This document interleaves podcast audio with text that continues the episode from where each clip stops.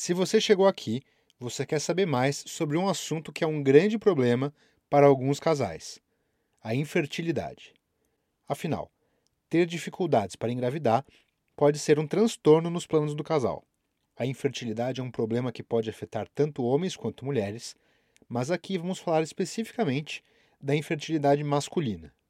Então, como descobrir se o homem não pode ter filhos? O que pode levar um homem a ficar estéril? E nesses casos, tem como ter filhos sendo estéril? Vamos responder essas dúvidas e muitas outras. Eu sou João Brunhara, médico urologista, e esse é o podcast da Homens sobre saúde masculina. Como a gente sempre faz por aqui, primeiro vamos falar sobre as definições. Inicialmente, a infertilidade é um diagnóstico do casal, porque afinal são duas pessoas juntas tentando engravidar. Na definição médica, você só considera que um casal tem infertilidade depois de um ano de tentativas de engravidar, ou seja, tendo relações sem nenhum método anticoncepcional, pelo menos duas vezes por semana, por pelo menos um ano. Essa é a definição formal. Mas nós sabemos, é claro, que se você está tentando engravidar há dois ou três meses e ainda não aconteceu, já começa uma ansiedade. Isso é natural, mas é importante saber que a probabilidade de uma gravidez espontânea ainda é muito grande depois de alguns meses de tentativas frustradas. Só que depois de um ano tentando sem sucesso, de fato, a chance de engravidar espontaneamente é bem menor. De qualquer forma, quando há dificuldade do casal em conseguir iniciar uma gestação, devemos fazer uma investigação, tanto do homem quanto da mulher.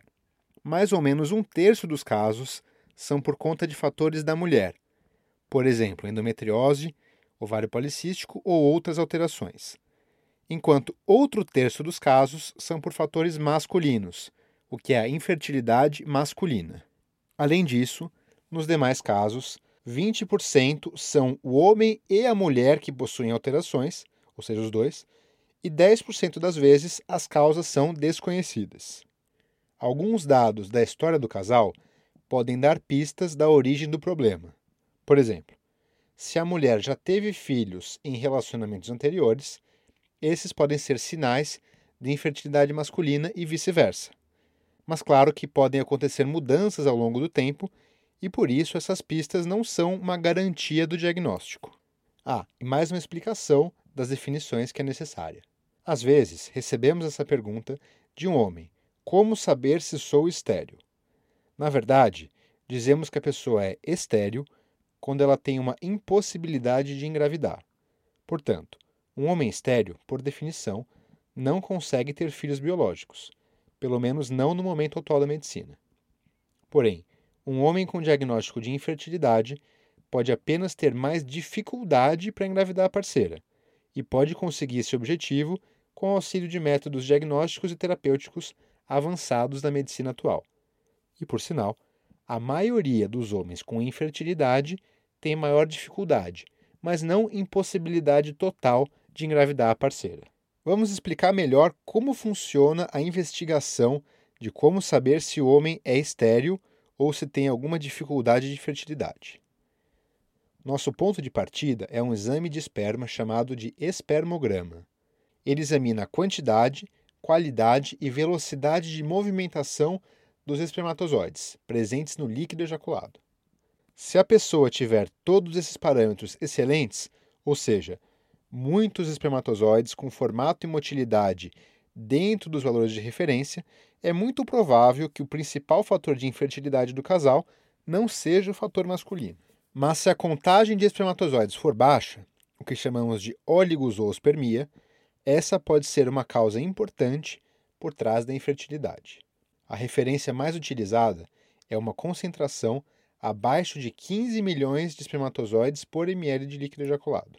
Quando existe essa alteração, solicitamos mais exames, como um ultrassom dos testículos e exames de sangue hormonais.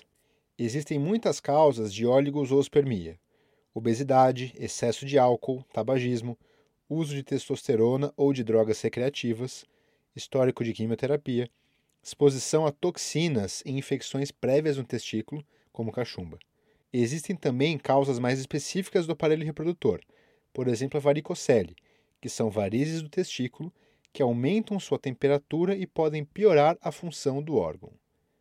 Também é o caso da criptorquidia, que é a condição em que os testículos, ao nascimento, estão localizados dentro do abdômen e não na bolsa testicular. Quanto maior for o tempo até que eles desçam, seja espontaneamente ou com cirurgia, maior a consequência sobre a fertilidade. E existem as causas genéticas, em que alguma mutação dos genes prejudica a capacidade do testículo de produzir espermatozoides. Nos casos mais acentuados, existe uma concentração muito baixa de espermatozoides, abaixo de 5 milhões por ml, que chamamos de oligozoospermia severa. E no extremo, ocorre uma ausência total de espermatozoides no líquido seminal. Essa condição se chama azoospermia. A azoospermia pode ser causada por fatores obstrutivos ou por fatores de produção dos espermatozoides. Os fatores obstrutivos são aqueles que impedem o transporte dos espermatozoides, por exemplo, uma cirurgia de vasectomia, uma sequela de infecção que obstruiu os canais por onde os espermatozoides passam, chamados de dutos deferentes, ou mesmo a ausência desde o nascimento dos dutos deferentes, o que é bastante raro e tende a acontecer em pessoas com uma mutação genética de uma doença chamada fibrose cística. Nesses casos de azoospermia obstrutiva, o testículo produz boa quantidade de espermatozoides, mas o problema é que eles não chegam na uretra. Sendo assim, fica mais fácil obtê-los diretamente no testículo através de um procedimento. Já os casos de azoospermia não obstrutiva são mais complexos. Trata-se de uma produção insuficiente. Normalmente, isso ocorre por conta de danos muito fortes causados aos testículos, como uma quimioterapia ou uso muito prolongado de testosterona ou de alterações genéticas. Dentre as alterações genéticas, as principais são a ausência do cromossomo Y, ou mutações genéticas em regiões do cromossomo Y responsáveis pela produção de espermatozoides. Algumas dessas mutações ainda permitem uma produção pequena de espermatozoides, que podem ser encontrados por pesquisa microscópica dentro do testículo, enquanto outras determinam uma incapacidade total de produzir espermatozoides. Nesse último caso, infelizmente, não é possível uma gravidez biológica. Os tratamentos para infertilidade masculina variam muito de acordo com as causas.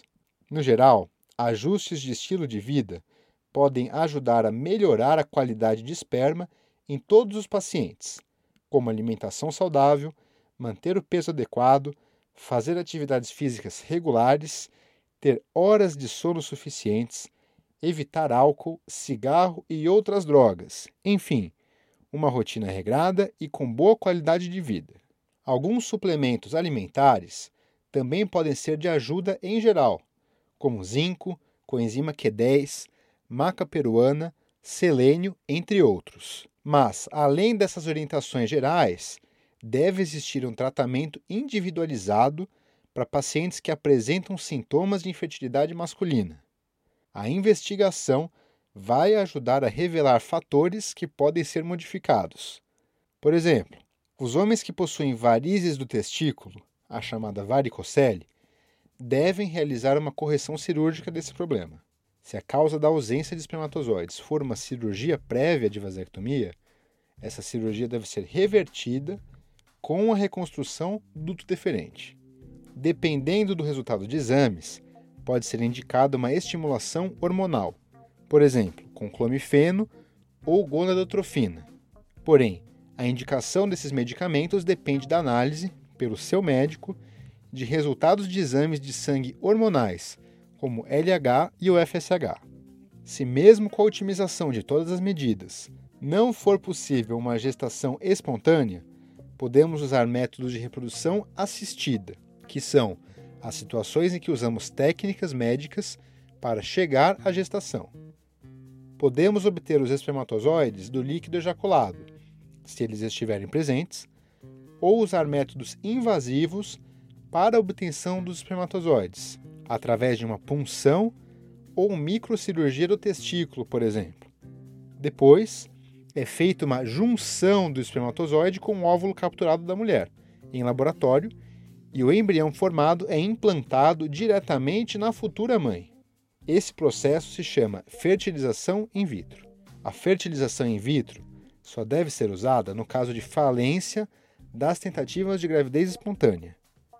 E, infelizmente, em alguns casos de mutações genéticas, mesmo a cirurgia invasiva não consegue encontrar espermatozoides, pois eles estão totalmente ausentes. Nesses casos, é impossível a obtenção de uma gravidez com os genes daquele homem. Porém, esses casos são mais raros e devem ser minuciosamente investigados até se chegar à conclusão de uma ausência total de espermatozoide. Na grande maioria das vezes, existem ajustes e procedimentos a serem feitos para ajudar o casal a constituir a sua prole.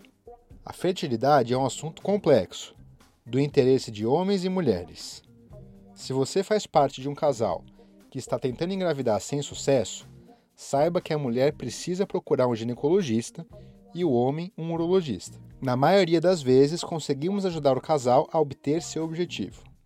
E se você tiver dúvidas ou comentários, continue essa conversa nos nossos canais do YouTube, Instagram, Facebook, TikTok ou no blog homens.com.br/blog. Te vejo lá.